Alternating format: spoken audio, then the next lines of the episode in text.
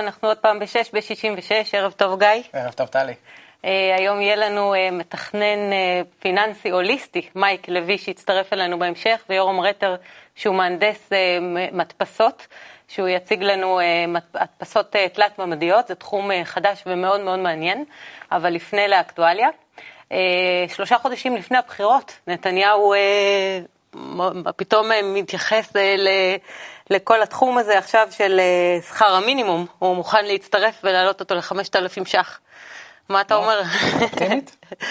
אה, כן, השאלה איך זה ישפיע בכלל על הכיס, כאילו, אם זה באמת ישנה כאילו עכשיו את הסדרי אה, עדיפויות של האנשים, את ה... זה כלכלת בחירות, אנחנו מכירים את זה, זה לא מהיום ולא מאתמול. אנחנו נשמע עכשיו הרבה הבטחות להיטיב עם האנשים מכל מיני, לא רק ממפלגה כזאת, גם מפלגות אחרות. אמ, במבחן התוצאה אנחנו רואים שלאורך השנים זה לא, זה לא, זה לא עומד, עד עכשיו לא עמד. אה, בין אם זה, זה מצד אחד כמובן ישפר, אנחנו נדבר היום על דוח העוני, יש המון המון אה, משפחות שנמצאות במצב קטסטרופלי. מצד שני זה גם ייקר את המחירים עבורנו, כלומר בעולם כזה מקושר... שזה גם מוביל אותנו באמת לידיעה הבאה, שהיא, אה, שכל חברי הכנסת מהליכוד מודים עכשיו ששכחנו את הרגישות החברתית הכלכלית. לא עשינו מספיק בתחום. אה, השאלה עכשיו באמת, אה, ערב אה, בחירות עוד כמה חודשים, והשאלה באמת, כאילו, אין חדש תחת השמש, פתאום מבטיחים לנו כל מיני הבטחות. מה אנחנו עושים כאילו עם ההבטחות האלה? כי באמת זה התחום הכי חשוב, התחום החברתי-הכלכלי. אני שמעתי רעיון מעניין. אני הייתי עושה רוטציה. רוטציה בכנסת. כל חצי שנה תהיה מפלגה אחרת. ככה כל אחד יפחד להרוס לשני. יותר רע בטוח לא, לא יהיה מזה, אבל באמת הקטע, הקטע החברתי זה הנקודה שבאמת ידפקו עליה ידפקו עליה היום. כי בסופו של דבר המפלגה שתיקח, לדעתי לפחות, את מרבית הקולות, זה המפלגה שתהיה, תפנה הכי טוב לחברה בפן הזה של אנחנו בשבילכם. העניין פה עם האמון, שנשאל אותך נגיד כזה, עד, עד כמה את כבר מאמינה להבטחות? שזה בדיוק הנקודה, כאילו, זה התחום הכי חשוב, וזה תחום שנוגעים לנו, וכולנו כבר כל כך אה, מיואשים בקטע הזה. זאת אומרת, אני אישית באה ומתייחסת כאילו לכל ההבטחות האלה כמו משהו שהוא מים. אני מקווה שנתוודא בטעות. או, מבחינת, אה, עכשיו עולים כל ה... אה, אנחנו לפני 2015, לפני שנה חדשה, ועולים כל הנושאים של אה, מה קורה למחירים, בדרך כלל בסוף כל שנה המחירים, בתחילת כל שנה המחירים מתעדכנים. הארנונה אה, עולה רק פחות מאחוז, ב-0.75 אחוז, זה אחרי ששנה שעברה היא עלתה בממוצע בעיריות השונות בכ-4 אחוזים. השאלה למה זה מקומם הרבה אנשים, זה זוכה להמון המון התלהמות, כי הארנונה הייתה אמורה השנה לרדת. כי הארנונה מחושבת לפי מה שנקרא טייס אוטומטי. טייס אוטומטי אומר, אני לוקח את המדד מחירים לצרכן, את יוקר המחיה, והמדד שכר במגזר הציבורי, עושה איזשהו, מקבל איזשהו מספר, וזה קובע לי את הארנונה. המדד מחירים לצרכן ירד וגם השכר הציבורי לא עלה. כלומר, היינו אמורים לקבל הורדה בארנונה, הרשויות לא אהבו את זה כל כך. איך, איך אני אראה את זה בתלוש שאני אקבל אה, בסוף לא, החודש? את תראי את זה כהעלאה בארנונה. את עדיין תראי העלאה של 0.75 אה, אחוז, כי מה שקרה שהעיריות ראו שהולכים להוריד להם אה, בגביית, ה, בגביית הארנונה, פנו למשרד הפנים וביקשו השנה באופן חד פעמי לחשב את הארנונה בצורה אחרת, ולא בצורת הטייס האוטומטי. כלומר, זה עבד כל עוד אפשר להעלות את הארנונה, שמורידים את הארנונה, זה יש כבר בעיה עם הנוסחה, צריך לעדכן אותה באופן חד פעמי, ואומרים שב-2016 נחזור לנוסחה הזאת, וזה מעורר המון, זה, זה כלפי האמון שדיברנו עליו. אני אומר, כי לא, לא משנה מאיפה, הנה, הנוסחה עובדת לטובתי, לא עובדת לטובתי, בסוף לוקחים ממני. בדיוק, כל הזמן אנחנו מרגישים שמגרדים לנו מכל הכיוונים. נכון. אומרת, כאילו גם אם יקצצו לנו ויתנו לנו לאכול באיזשהו מקום משהו שהוא שקט, אז בצד אחר אנחנו רואים... אה, רואים פתאום ש, שהכל, כן. בעצם שכל ההוצאות שלנו עולות, לפחות אני ככה מרגישה בבית שלי. עכשיו, אותו דבר, הש... הדבר הזה הוא במיוחד חמור לנוכח דוח העוני שהתפרסם ב, ב, ב, בתחילת השבוע וגם שבוע שעבר. לפי הביטוח לאומי, 1.6 מיליון אנשים במדינת ישראל נמצאים בעוני. אה, ולפי דוח של ארגון לתת, שהתפרסם אתמול, של עמותת לתת, 2.5 מיליון אנשים אה, נמצאים בעוני, והדוח של עמותת לתת הוא אפילו יותר, אה, הוא יותר קריטי, כי הוא גם מפרט מה קורה לאנשים שהם מקבלי הסיוע, ויש שם דברים קטסטרופליים. למעלה ממחצית מהאנשים שמקבלים אה, סיוע, אה, צריכים להחליט האם לקנות תרופות לילדים או להביא להם, אה, שיהיה להם אוכל על השולחן. החוסר ביטחון תזונתי, שזה את כאימא לא יודעת אם מחר את תוכלי לשים אוכל לילד או לילדה שלך על הצלחת. 30 אחוז מהאנשים. השאלה שלי באמת, אה, בבית שהוא ממוצע ושאני עובדת, בעלי עובד ושאנחנו אה, סך הכל מביאים אה, שכר שהוא בסדר ומצליחים להתקיים, איך זה משפיע עליי בתוך מדינה, כל העניין הזה? אם, אם אני לוקח את דוגמת מעמד הביניים, אני עובד, בעלי עובד, יש אותו מהחברה, הכל בסדר. פעם מעמד הביניים לפני כמה שנים, היה לו מספיק כסף לעשות, שיהיה לו חופשה שנתית בסוף השנה. לפני כמה שנים בדיוק היינו מאוזנים כדי uh, לסגור את החודש. השנה, או בשנים האחרונות, גם כששני הזוג, בני הזוג עובדים, המעמד ביניים הממוצע עדיין נמצא במינוס. uh, מינוס בבנק. זה מתלווה עם זה שאנחנו קונים יותר, כי מפרסמים לנו הרבה, אבל, אבל עדיין המגמה, המגמה היא מגמה מאוד בעייתית. אה, במיוחד ב...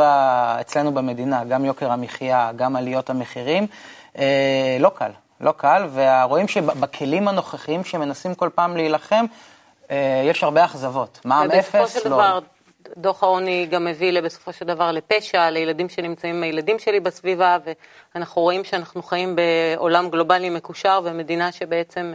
נכון. אם אנחנו לא נדאג אחד לשני, אנחנו נגיע למצב... נכון, השאלה מה עושים גם מפה. כלומר, אם רואים ש...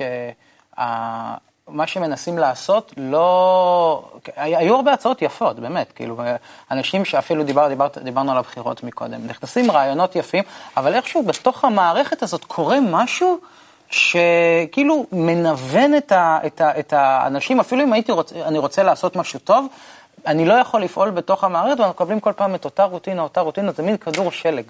ננסה לחשוב על אה, פתרונות בהמשך יחד עם האורחים שלנו, ואנחנו נעבור אה, לקליפ. הקליפ אה, הוא קליפ של אה, שיעור הבוקר. רוצה להציג אותו? כן. כן, נזכיר גם שיש לנו יום שישי פתוח, ביום שישי הקרוב, בשעה 2.45, מוזמנים לשיעור הקבלה בהרשמה, בהרשמה מראש, ועכשיו נראה קליפ מתוך דבריו של הרב דוקטור מיכאל לייטמן.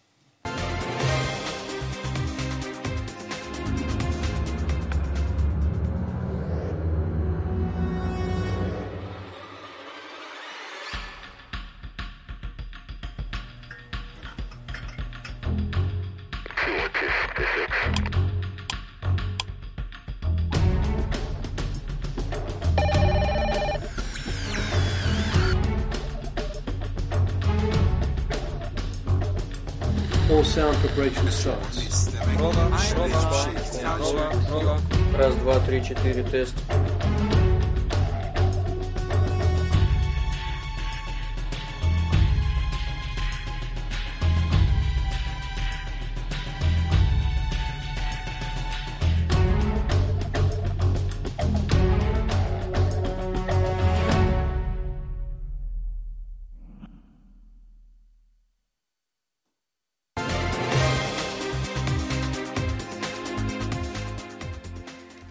שלום למייק לביא שהצטרף אלינו. שלום טלי, שלום גיא.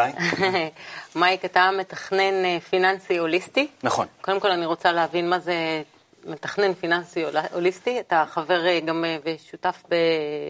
בחברת נטו תכנון פיננסי. נכון.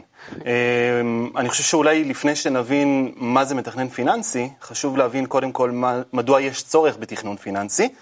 והצורך בתכנון פיננסי, חשוב מאוד להבין שהוא נובע ממגמה של שינוי מאוד מרחיק לכת שהעולם שלנו עובר היום. ואני מדבר על העלייה בתוחלת החיים. העלייה בתוחלת החיים מביאה לכך שאנשים שפורשים לפנסיה צריכים להשתמש בנכסים שהם צברו במשך הרבה יותר שנים מאשר בעבר, וזה מצריך אותנו להתנהל בצורה הרבה יותר יעילה, חסכונית ונבונה. יעילה זה אומר שאני כעצמאי צריכה פשוט להפריש הרבה יותר כסף, כן? זה אומר הרבה דברים, בין היתר זה אומר את מה שאת אמרת. זה אומר להתנהל נכון, זה אומר לא לשלם יותר מדי עמלות, זה אומר לחסוך כמה שניתן בעלויות מס הכנסה. זה אומר לא להסתכן יותר מכפי שצריך, או להפך, אנשים צעירים דווקא צריכים כן להיות עם נטייה, נטייה לקחת יותר סיכון. אבל מה שזה בטוח אומר, זה שצריכים להתנהל בצורה יותר נכונה, וחלק מהמגמה הזו של העלייה בתוחלת החיים הביאה למגמה נוספת באופן מקביל, של בריחה מאחריות של הרגולטורים ושל הממשלות. במקום לעשות התאמות למצב החדש שנוצר, שאנשים למעשה קיבלו במתנה 30, חי... 30 שנה חיים נוספות מעבר לתוחלת החיים שהייתה בעבר, במקום לעשות התאמות של המערכות הפנסיוניות והסוציו-אקונומיות, הממשלות למעשה העבירו את האחריות לכתפיים של כל אחד ואחד מאיתנו. אז בכל זאת, מה זה מתכנן פיננסי הוליסטי? כי יש פה בכל זאת איזשהו... המילה הוליסטי, המשמעות שלה זה שהתכנון נעשה על כל צרכי המשפחה. הדרך שבה היום רוב הציבור מתנהל, אם הוא בכלל מקדיש מחשבה לנושאים הללו, היא בצורה, בואו נאמר, יחסית טבעית. הם לא מקדישים יותר מדי מחשבה לדרך שבה הם מתנהלים. מתחילים מקום עבודה, משנים מקום עבודה, מצטברות כל מיני תוכניות, קרנות, קופות, כספים בבנק, נכסי נדל"ן. הגישה ההוליסטית אומרת בואו נסתכל על התמונה המלאה, ועל גביה נבנה את ההמלצות ואת הייעוץ. מייק, כלפי זה באמת אה, רציתי לשאול, היום אם ניקח את האדם הממוצע, לפחות בישראל, האדם הממוצע לא יודע לקרוא את תלוש, את, את, את הדוח הרבעוני של הפנסיה שלו, נכון? זה לא יהיה בדרך. טענה מופרכת. נכון. עכשיו, מה, למה, יש איזושהי נטייה גם לגופים, לגופים המוסדיים, לבנקים, לחברות הביטוח, מי שמספק את זה, כלומר, לשמור על איזושהי בורות פיננסית אה, של, של האזרח הממוצע, כדי שידעו יותר ממנו. אה, למה, למה קיים הדבר הזה? התופעה שאתה מזכיר, אה, אם נלך חמש, שש שנים אחורה, לפני הרפורמה שנעשתה, להבדיל אלף הבדלות? הרפורמה שנעשתה דווקא בעולם הסלולר. מזכיר לכם, פעם היינו מקבלים את הדוח הסלולרי החודשי שלנו, והיינו הולכים בו לאיבוד. וזה איפשהו היה איזשהו רצון של חברות הסלולר, שלא באמת נבין מה יש בו, ואפשר להשליך את המטאפורה הזו גם על עולם הפנסיה, חברות הביטוח ובתי ההשקעות. יחד עם זאת, אנחנו רואים תופעה שישנה מגמה דווקא מצד האוצר, לפשט כמה שיותר את הדוחות הללו ולהנגיש את המידע הזה לציבור. כמו האתר שמאתר פנסיות ועבודות. למשל, ל... למשל. יש, יועץ הפנסיה, ואתה יודע את זה בטח יותר טוב ממני, הוא מצוי באיזשהו ניגוד אינטרסים. כלומר, מצד אחד, אני תלוי בלקוח, בלקוח שלי, בעמלות, שהוא, אני צריך, העמלות הן בסופו של דבר השכר שלי. מצד שני, הרבה, הקרנות הן של גופים אה, מוסדיים, של כל החברות הגדולות, שגם אני צריך לשרת את האינטרס שלהם. איך בעולם כזה של קונפליקטים מצליחים להביא את השירות שהוא יטיב עם הלקוח? ואנחנו רואים הרבה מאוד מקרים, גם עכשיו התפרסם דוח של הממונה על, ה, על, ה, על שוק ההון במשרד האוצר, שהוא מראה את התרמיות שנעשות בשיווק פנסיה ללקוחות. איך מתנהלים בכזה עולם כן, של קונפליקט? אז פה אתה למעשה נוגע בנקודות המאוד משמעותיות של איך אה, הציבור יכול לוודא שהוא מקבל ייעוץ נכון ושהוא מתנהל בצורה נכונה מבחינת המידע שהוא ניזון. אה, חשוב מאוד להקפיד על מספר עקרונות כשאנחנו מקבלים ייעוץ פיננסי. למשל, לעבוד עם גורם שעובד עם כמה שיותר גופים. ברגע שאנחנו ניגשים ליצרנים עצמם, שאלו בתי ההשקעות וחברות הביטוח, ומקבלים מהם את הייעוץ שלנו, אז באופן ודאי אנחנו מקבלים ייעוץ שהוא לחלוטין לא אובייקטיבי. ברגע שאנחנו עובדים מול גורם שמייצג כמה שיותר גופים. איך אני יכול לדעת כמה גופים הוא מייצג? מה זה אומר כמה שיותר גופים? זה אומר שהוא uh, עובד עם מספר רב של חברות ביטוח, של בתי השקעות, של יצרנים, שאלו למעשה הגופים שבסופו של דבר, בפועל, הם אלו שמנהלים לנו את הכספים. מה זאת אומרת, שאני הולכת עכשיו לעשות פנסיה, זה דברים שאני צריכה לברר אותם לפני? את צריכה להבין מי האדם שיושב מולך וממליץ לך איזה קרן פנסיה לבחור, בוודאי. זאת אומרת, לא, אבל אני צריכה לבדוק מאחורה מה עומד, עם, עם איזה גופים אה, אותו יועץ עובד. צריכים לשאול את השאלות הללו, חשוב מאוד שאנשים יקפידו להבין מי הגורם שניצב מולם. שממנו הם ניזונים אה, ומקבלים ייעוץ פיננסי, ולוודא שאותו גורם הוא אה, כמה שיותר אובייקטיבי. את האובייקטיביות הזו אפשר להבטיח על ידי כך שהוא עובד עם כמה שיותר גופים. יש דרך, אבל אה, אני, אני עדיין רוצה לחזור לקונפליקט מצד היועץ עכשיו, לא מצד הלקוח. מצד היועץ, אני, יש, יש, יש ניגודי אינטרסים, כלומר רואים את זה לא, לא אחת.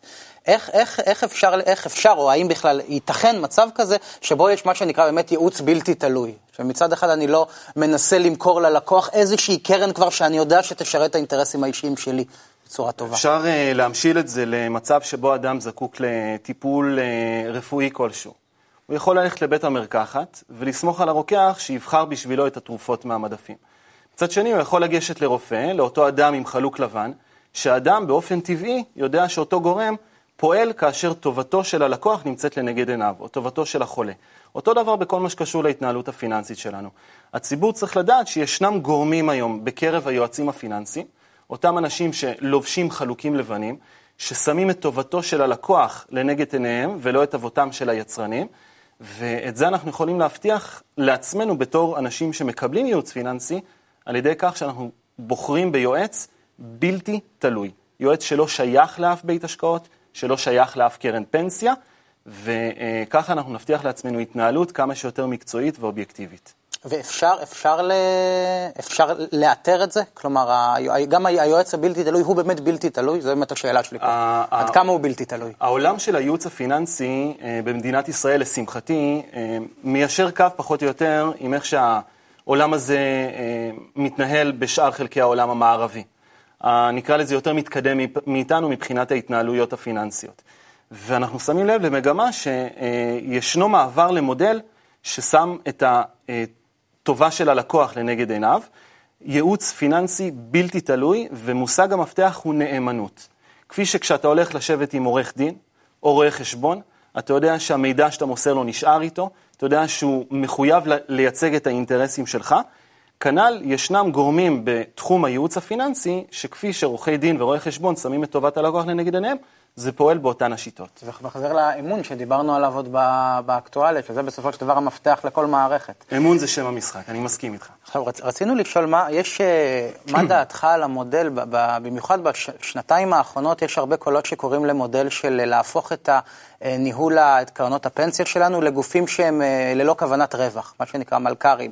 אה, אם אני לא טועה, ב-2013 קרן עמיתים, שהיא קרן שמנוהלת ללא כוונת רווח, השיגה תשואה יותר טובה מחצי מה, מהקרנות העסקיות שפועלות למען, למען כוונת אה, רווח. אה, לפי מה, איך שאתה רואה את העניינים מהשטח, יש מקום לכאלה גופים? יכול להיות שמישהו יחלוק עליי, אבל אני חושב שהמודל הזה נכשל, עובדתית הוא נכשל. אנחנו ראינו שקרנות הפנסיה של הציבור נוהלו במשך לא מעט עשורים. על ידי ארגונים הסתדרותיים, כמו למשל ההסתדרות, וקרנות הפנסיה האלו פעלו כביכול ללא כוונת רווח, יחד עם זאת הם נכנסו לגירעונות אקטואריים אדירים, ובסופו של דבר המדינה נאלצה להלאים אותם. ככה שאני לא חושב שזה הפתרון. אה, כאשר אנחנו נותנים את הגורל הפיננסי שלנו בידיים של אנשי מקצוע, שמקצים את כל המשאבים שלהם לטובת ניהול נכון של הכספים, עושים את הדברים בשקיפות מלאה, לדעתי, זה מבטיח את הפרישה שלנו בצורה הרבה יותר סבירה ובטוחה, מאשר אם אנחנו נותנים את זה לאי אלו גופים הסתדרותיים, שלאו דווקא אה, פועלים בצורה הכי מקצועית שישנה. כלומר, אתה אומר גם, גם משהו שהוא ללא כוונת רווח, בסופו של דבר הוא יהיה לכוונת רווח אה, כזאת או אחרת. בשורה התחתונה, במבחן המציאות, המודל הזה לא הצליח בארץ. אז, אז, אז באמת זה, זה מחזיר אותי למה שדיברנו עליו גם בהתחלה, שאנחנו כל הרבה חוקים ורגולציות, ו, ו, ובסופו של דבר מה שמדובר עליו זה יחסים, זה עד כמה אני נותן אמון בך, עד כמה את נותנת אמון בי, זה מה שקובע את המשחק בסופו של ובכלל, דבר. ובכלל, כאילו, האמת שזה רלוונטי לכל דבר, כאילו, היום זה רלוונטי לבין אינסטלטור למכונאי, לכל מקום רופא שיניים, אין לי מושג מה הם עושים. כאילו גם כאן בהתנהלות הזאת, בתור, אה, בתור מישהי שהיא עצמאית ומצליחה לנהל עסק, מיד כאילו אני לא מצליחה להבין כאילו את כל המושגים והכל, ונשאר לי רק לבטוח בך בשביל להסתכל ולראות כאילו אם אני מאמינה או לא. ואנחנו בעצם, בעצם רואים שמה שאנחנו צריכים לעשות זה להעלות את כל הערכים האלה של מערכות היחסים מעל הכל, כי בסופו של דבר גם דוח העוני וגם כל הדברים שדיברנו עליהם לפני יכולים להשתנות.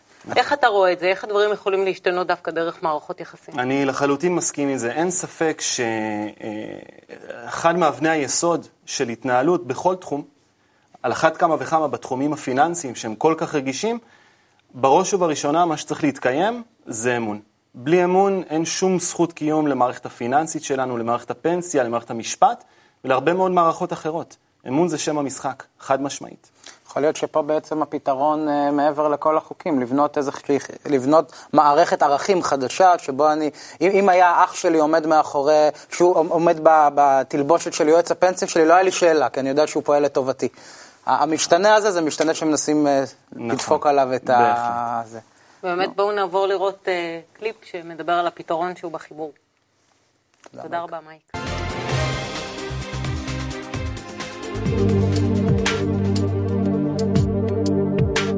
אם אתה רוצה להיות בריא, אם אתה רוצה להיות מחוסן נגד בעיות של, של מחר, אתה צריך להיות, אתה צריך להיות בחברה שבה קיימת כוח הערבות.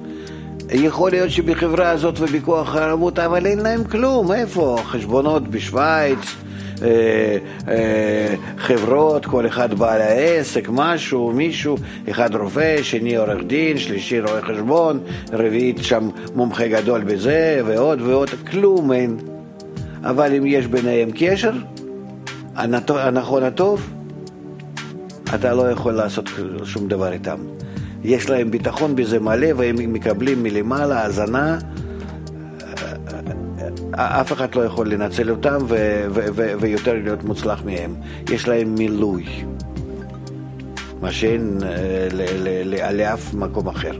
רק בחיבור. ביטחון מתגלה רק בחיבור.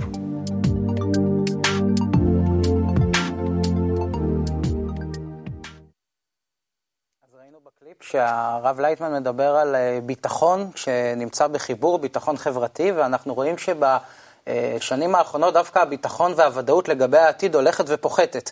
אה, ונמצא איתנו כאן אה, יורם רטר, שהוא מהנדס מדפסות. ויורם, אנחנו רצינו לשאול אותך על כל תהליך החדש הזה שקורה עם המדפסות, מה, מה הולך פה? אה, כן, אני חושב שאני לא איש בשורות מבחינת ההשפעות של המדפסות התלת-ממדיות על עולם התעסוקה, כי ההשפעות, הם תכף ניגע בזה, הן אה, יחסית דרסטיות ומתחילות להיראות במקומות רבים. אבל רציתי לפתוח... אה, אתה הדפסת את הכדור? זה דרך לא, אבל רציתי לפתוח בהסבר קצר לטובת הצופים, מה זה מדפסת, מה זה הדפסה תלת-ממדית, כי מדברים על זה הרבה, זה בחדשות, בכל מיני הקשרים, אז הבאתי כאן את הכדור ש... כדור ישן של הילדים שלי, ובוא נאמר שרוצים להדפיס אותו בתלת מימד. זה, זה כדור שעשו אותו בניפוח, כן? מכירים אותו. יש תבנית כזאת, ומכניסים את, ה, את החומר לתבנית, ויוצא הכדור הזה. Uh, עכשיו, הדבר הראשון שצריך כשרוצים להדפיס בתלת מימד זה מודל ממוחשב. רואים את זה על המסך גם, נכון? זה מה שרואים על המסך. עכשיו רואים על המסך את המודל הממוחשב של הכדור. Uh, אם יורי יוריד קצת, רואים, יש את השכבות האלה, נכון? המס... המישור הזה שחוצץ אה, עובר דרך, ה... אה, דרך הכדור ופורס שכבות. ואז יש לנו את, ה... את הכדור הזה, שהוא אה, תוצאה של השכבות האלה שראינו עכשיו בקליפ. זאת אומרת, יש מודל ממוחשב, יש שכבות שאנחנו לוקחים כל אחת, וזאת הדפסה תלת-ממדית. אה, חלוקה לשכבות, הדפסה של כל שכבה וחיבור בין השכבות. אז במקרה הזה זה שכבות של קלקר שמחוברות עם נייר דבק, אבל זה כדור, אפשר קצת לשחק איתו, וזאת התורה כולה, זאת, זאת הדפסה תת-מדית. מה אמורים לעשות עם זה? אה, מה אמורים לעשות עם זה? היום... יהיו בתים הבנתי כבר, הדפסות של בתים כבר, לא? מכוניות ו... החומרים שמהם מדפיסים היום הם רבים ומגוונים. אה, מתכות שונות, אה, טיטניום, פלדה, נחושת, סוכר, הדפיסו גם רקמה אה, חיה, עשו, הדפיסו סטייק, אה, הוא היה קצת יקר, אה, נדמה לי שמחיר שלו היה 300 אלף שקל, אמרתי, אני אחכה למבצע, וגם אמרו שהוא לא היה כך טעים, מישהו בישל אותו. אבל ברצינות, נדבר שנייה ברצינות. עדיף לאכול במסעדה יקרה. עדיף לאכול במסעדה יקרה. ההדפסה התלת-ממדית היא טכניקת ייצור מאוד חשובה ומאוד מעניינת, כי היום למשל בחלקים מסוימים שאנחנו, שמייצרים עבור עולם התעופה למשל, יש מצבים שזורקים 90% מהחומר, לוקחים גוש גדול של אלומיניום, טיטניום, משבבים ממנו, מורידים ממנו, 90% מהחומר נשארים עם 10% ביד. אה, זה גורם אה, בזבוז מאוד גדול. אני רציתי אבל להשתמש בדוגמה, ש... שתי דוגמאות האמת, שהראו לצופים איך ההדפסה הזאת ממש משנה את, ה... את העולם של הייצור, של המוצרים שאנחנו צורכים. אז בואו נדבר דבר ראשון על משהו שכולם מכירים, עכשיו חנוכה, נכון? יש חנוכיות. איפה מיוצרות רוב החנוכיות, מן הסתם, שנמכרות בארץ? בסין פחות או יותר, נכון? יש שם, פועל סיני, שמייצ... כמו שאר הדברים. ואחר כך יש פועל שאורז את זה, ואיש סיני, ש... וכל האוניות וכל הדברים האלה, ואז אה, הבאתי כאן אה, חנוכיה ש... ש... ש... כן, שהודפסה... אוקיי? אז יש כאן אה, חנוכיה שהודפסה בתלת מימד. אגב, אה, מה שהודפס בתלת מימד זה רק החיבורים, האפורים האלה והשיפודים האלה זה שיפודים בשלושה שקלים מהסופר. אז זאת אומרת, אבל יש כאן, יש כאן עיקרון שאומר שעכשיו במקום לייצר בסין ולהביא את זה לכאן, אפשר לייצר את זה ברמה ביתית, זה חלום כנראה רחוק, אבל ברמה של פתח תקווה בהחלט יכול להיות מקום אחד, ואז הוא מייתר, לצערנו, את הפועל הסיני, את האורז הסיני, מה יעשו כל האנשים האלה? זה בדיוק השאלה הבאה שלי. יש פה תהליך אדיר של השפעה על שוק העבודה. יכול להיות שבקרוב לא יצטרכו אף אחד מאיתנו. אולי יתכנתו יועצים פיננסיים, ובכלל, מה... אתה רוצה לקחת לי את הפעם. אתה מבין? לא, זה מדאיג, כאילו, העניין הזה. יורם מדבר על חנוכיה, אבל מה ההשלכות של דבר כזה? תראה, חנוכיה זה גם דוגמה קצת מוגבלת, נניח, לעם היהודי, אבל יש דוגמאות אחרות, נניח אופניים, אוקיי?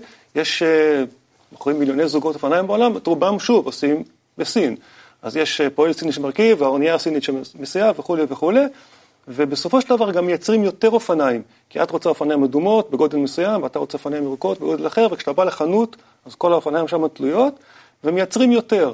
אבל אם יתחילו לייצר אופניים בהדפסה תלת-ממדית, ויש כבר, היו כבר ניסיונות כאלה, יצאו קצת יקרים, אבל זה בדרך, אז כל מה שצריך להביא לחנות, למדפסת הזאת בפתח תקווה לצורך העניין, זה דלי של חומר, אלומיניום, טיטניום, ואז יעשו לך את האופניים שלך על המקום. ושוב, זה, זה מייתר את בעלי המקצוע, כי גם כל מה שנדרש בשביל ההדפסה זה ללחוץ על הכפתור. אז בסופו של דבר זה טוב לנו או רע לנו? כל דבר נמדד לפי הכוונה, נכון? אנחנו לומדים שכל דבר נמדד לפי הכוונה. אז יש כאן טכניקה שהיא מאוד יעילה, שהיא מתפתחת, שאני חייב להגיד שמדברים עליה יותר ממה שקורה היום. זאת אומרת, עושים ככה, עושים דברים יפים בהדפסה תת-מדית, יש תחומים שזה ממש כבר סטנדרט, נניח רפואת שיניים, ויש, ושומעים על זה ככה, חדשות ואקדחים וכל מיני דברים שהם איזוטריה. זאת אומרת שמה שאתה אומר, שאם מערכות היחסים יהיו חשובות יותר לאנשים מהכל, זה, גם זה יהיה לטובתנו? ההדפסה תלת-ממדית בסופו של יום זה באמת רק כלי, כלי יעיל. קולגה מהעבודה אמר לי שההדפסה תלת-ממדית מקרבת את האדם לתכונת הבורא. אז תשאלו איך, אוקיי, זו הצהרה די בומבסטית.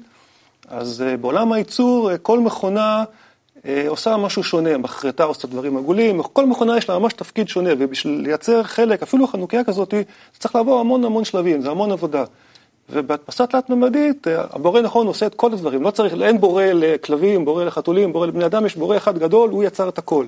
וההדפסה תלת-ממדית מאפשרת את הייצור של כל דבר, כל צורה, על ידי מכונה אחת, ושוב, על ידי עובדים לא כל כך מיומנים, אין צורך, כלומר.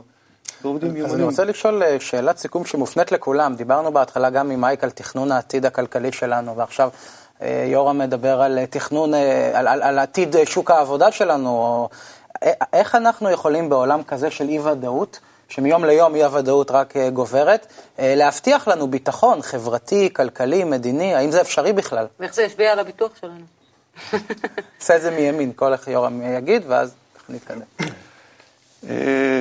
תחזור לשאלה. איך אנחנו, איך אנחנו יכולים להגיע לביטחון חברתי, כלכלי, מדיני? דווקא בעולם שכל כך לא צפוי היום, הכל כל כך משתנה כל כך מהר, ואיך אנחנו יכולים להבטיח את העתיד שלנו? חבר הכלכלן אמר לי פעם שכלכלה זה יחסים בין אנשים. אז התחום הזה של הדפסה תת-מדית, כמו כל תחום תעשייתי אחר, הוא בסופו של דבר בא לידי ביטוי ביחסים בין אנשים. התארח כאן בתוכנית פעם מנהל שאמר שהוא מדבר עם העובדים. הכל בסופו של דבר זה טיב היחסים בין אנשים, בתוך המשפחות שלנו, במקומות העבודה, בבתי הספר, והטכניקות האלה הן מעניינות, הן חדשניות, אבל באמת בסופו של דבר מה שחשוב זה היחס, היחסים בין אנשים. אני חושב שהדרך שלנו להבטיח את העתיד שלנו בצורה בטוחה זה קודם כל להיות מודעים, לפתח מודעות. ואם אני מדבר על זה בהקשר האישי שלי ולעיסוק שלי, לפתח מודעות לכך שלצערי הרב העולם השתנה. עם העלייה בתוחלת החיים יש המון ברכה, אבל יחד עם זאת יש גם המון אחריות, ואנחנו צריכים להבין ולהיות מודעים לצורך שלנו בהתנהלות נכונה, ביישום הצרכים המשפחתיים שלנו, ובסופו של דבר להגיע ליעדים שלנו בצורה כמה שיותר בטוחה ונכונה.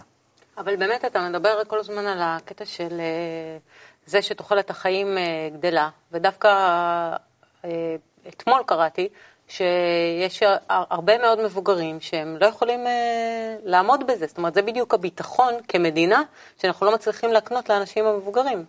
מה נעשה עם כל אלה שלא לא יכולים כבר לתכנן את העתיד שלהם? אז אני אשתף אתכם. יש כאלה שבגיל 70 ו-80 עדיין הולכים לעבוד, והם עומדים שמונה שעות בפתח של, של סופר עדיין כדי להתמודד עם הדברים האלה.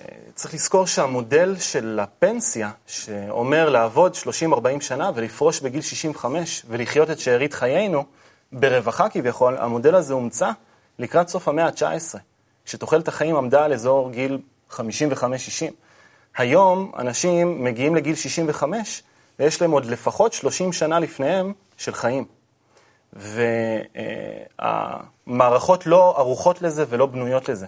ולכן בסופו של דבר נעשה תהליך של אבולוציה ששם את הגורל שלנו על כתפינו. זה, זה באמת מערכת, אה, זה אותו דבר עם הביטוח הלאומי, זה מערכת של ערבות הדדית. כלומר, כמו שבביטוח לאומי, כדי שאני אקבל אה, קצבת אה, זקנה, אנשים אחרים צריכים לשלם ביטוח לאומי, אותו דבר גם בפנסיה ובדברים אחרים. אנחנו חיים במערכת שקושרת אותנו, בין אם אנחנו רוצים בכך ובין אם אנחנו לא רוצים בכך. וההשפעות, בין אם זה שקורה משהו עכשיו ברוסיה שאין לי מושג, ואז אני מגלה שהפנסיה שלי ירדה יכולה לרדת בחמישה אחוז, למרות שאין לי שום דבר ברוסיה, אנחנו קשורים ממש בחוטי ברזל אחד לשני. והשינוי עצמו הוא, הוא, כבר אנחנו רואים שהוא לא יכול להיות נקודתי, או איזה חוק או איזה רגולציה, אלא, אלא שינוי הסביבה. שינוי הסביבה, אה, החינוך החדש. אה, שרק זה בעצם יכול ליצור איזושהי, לקחת את הדברים הקיימים, פשוט להשתמש בהם כמו. את המדפסות, גם פצצת האטום התחילה כמשהו טוב, ונגמרה כמשהו אה, מסוכן קצת. אז אה, נכון, יורם? כן, העלייה בתוחלת החיים באמת אה, יש לה גם גורמים, גם היבטים שליליים, למשל, אנשים שממשיכים לעבוד, תופסים את המקומות עבודה של אנשים צעירים, ואז נניח במקומות כמו אירופה אנחנו רואים אבטלה בארצות מסוימות ברמה מאוד גבוהה, פשוט האנשים המבוגרים לא יכולים או לא רוצים לפרוש, וזה משפיע בצורה רוחבית ממש על הרבה מאוד אנשים. שלכאורה לא קשורים לזה. בואו נראה מה הרב לייטמן אה, חושב על זה, ומיד אחר כך תישארו איתנו. באולפן יש לנו הפתעה, מוטי מור ומור קשי בשיר חדש. שוק אה, כאילו שבע, ואין יותר אה, מה להוסיף. והתפתחות היא ליניארית, הרגילה, כמו שהייתה קודם, היא לא עובדת. אתה לא יכול לצאת, עם מה תצא עכשיו לשוק? אתה רואה, סלולרים האלו ומחשבים וכל הדברים האלה נגמרים. אז מדברים על הענן הטכנולוגיות, מדברים על הפרינטרים 3D, אה, כן, שזה... תלת מימד. כן, לא, לא, שהם, שהם, אה, שאתה תוכל אה, להוציא פעם כוס, פעם סטייק, פעם מה שאתה רוצה מאותו הפרינטר, וכן הלאה. עוד מעט אדם אנחנו נוציא ככה בהדפסה. מהפרינטרים האלו. אז אה, אין לנו היום אה, ידיעה איך אנחנו מתפתחים, מה אנחנו יכולים להציע לבני אדם ובכלל לעולם, ומה יש לנו בארגון שאנחנו צריכים על ידי אולי סידור הפנימי שלו, לראות את, ה, לראות את הכיוונים החדשים. שאם תמיד האגו היה דוחף אותנו ומלווה אותנו ומראה לנו תמיד לפי, לפי הנטייה הפנימית שלנו איפה אפשר להרוויח יותר ומה לעשות, היום אין. היום זה, אנחנו רואים שבכל מקום יש לנו כאילו מחסום. אנחנו צריכים לראות קודם כל, להבין שזה לא מחסום לגמרי, אלא זה, זה מחסום לגישה ישנה.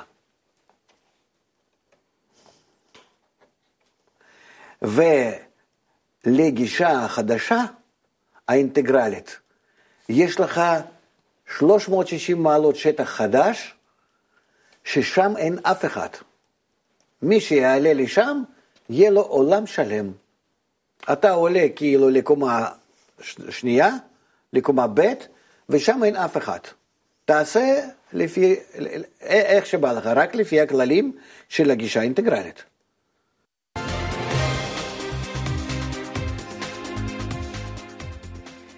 אנחנו מזמינים אתכם להיכנס אה, לדף הפייסבוק שלנו בערוץ 66, להתעדכן, לכתוב לנו, ואנחנו מבשרים לכם שזו הייתה התוכנית האחרונה לעונה הזו של 6 אה, ב-66. אנחנו אה, מיד, מיד אחרינו יהיה שיעור חי עם הרב לייטמן.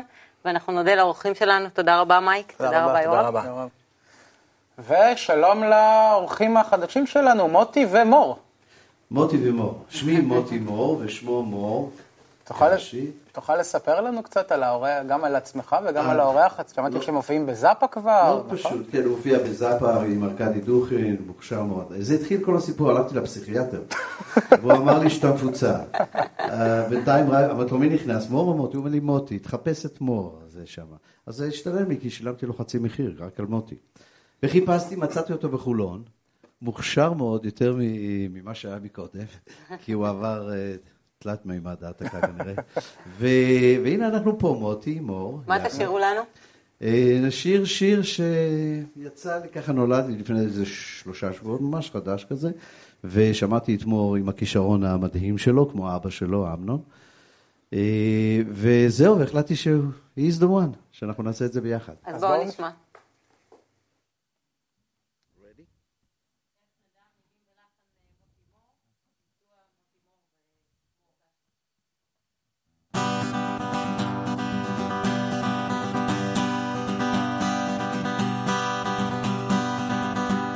ואהבה נולדנו כולם, אל האהבה נחזור.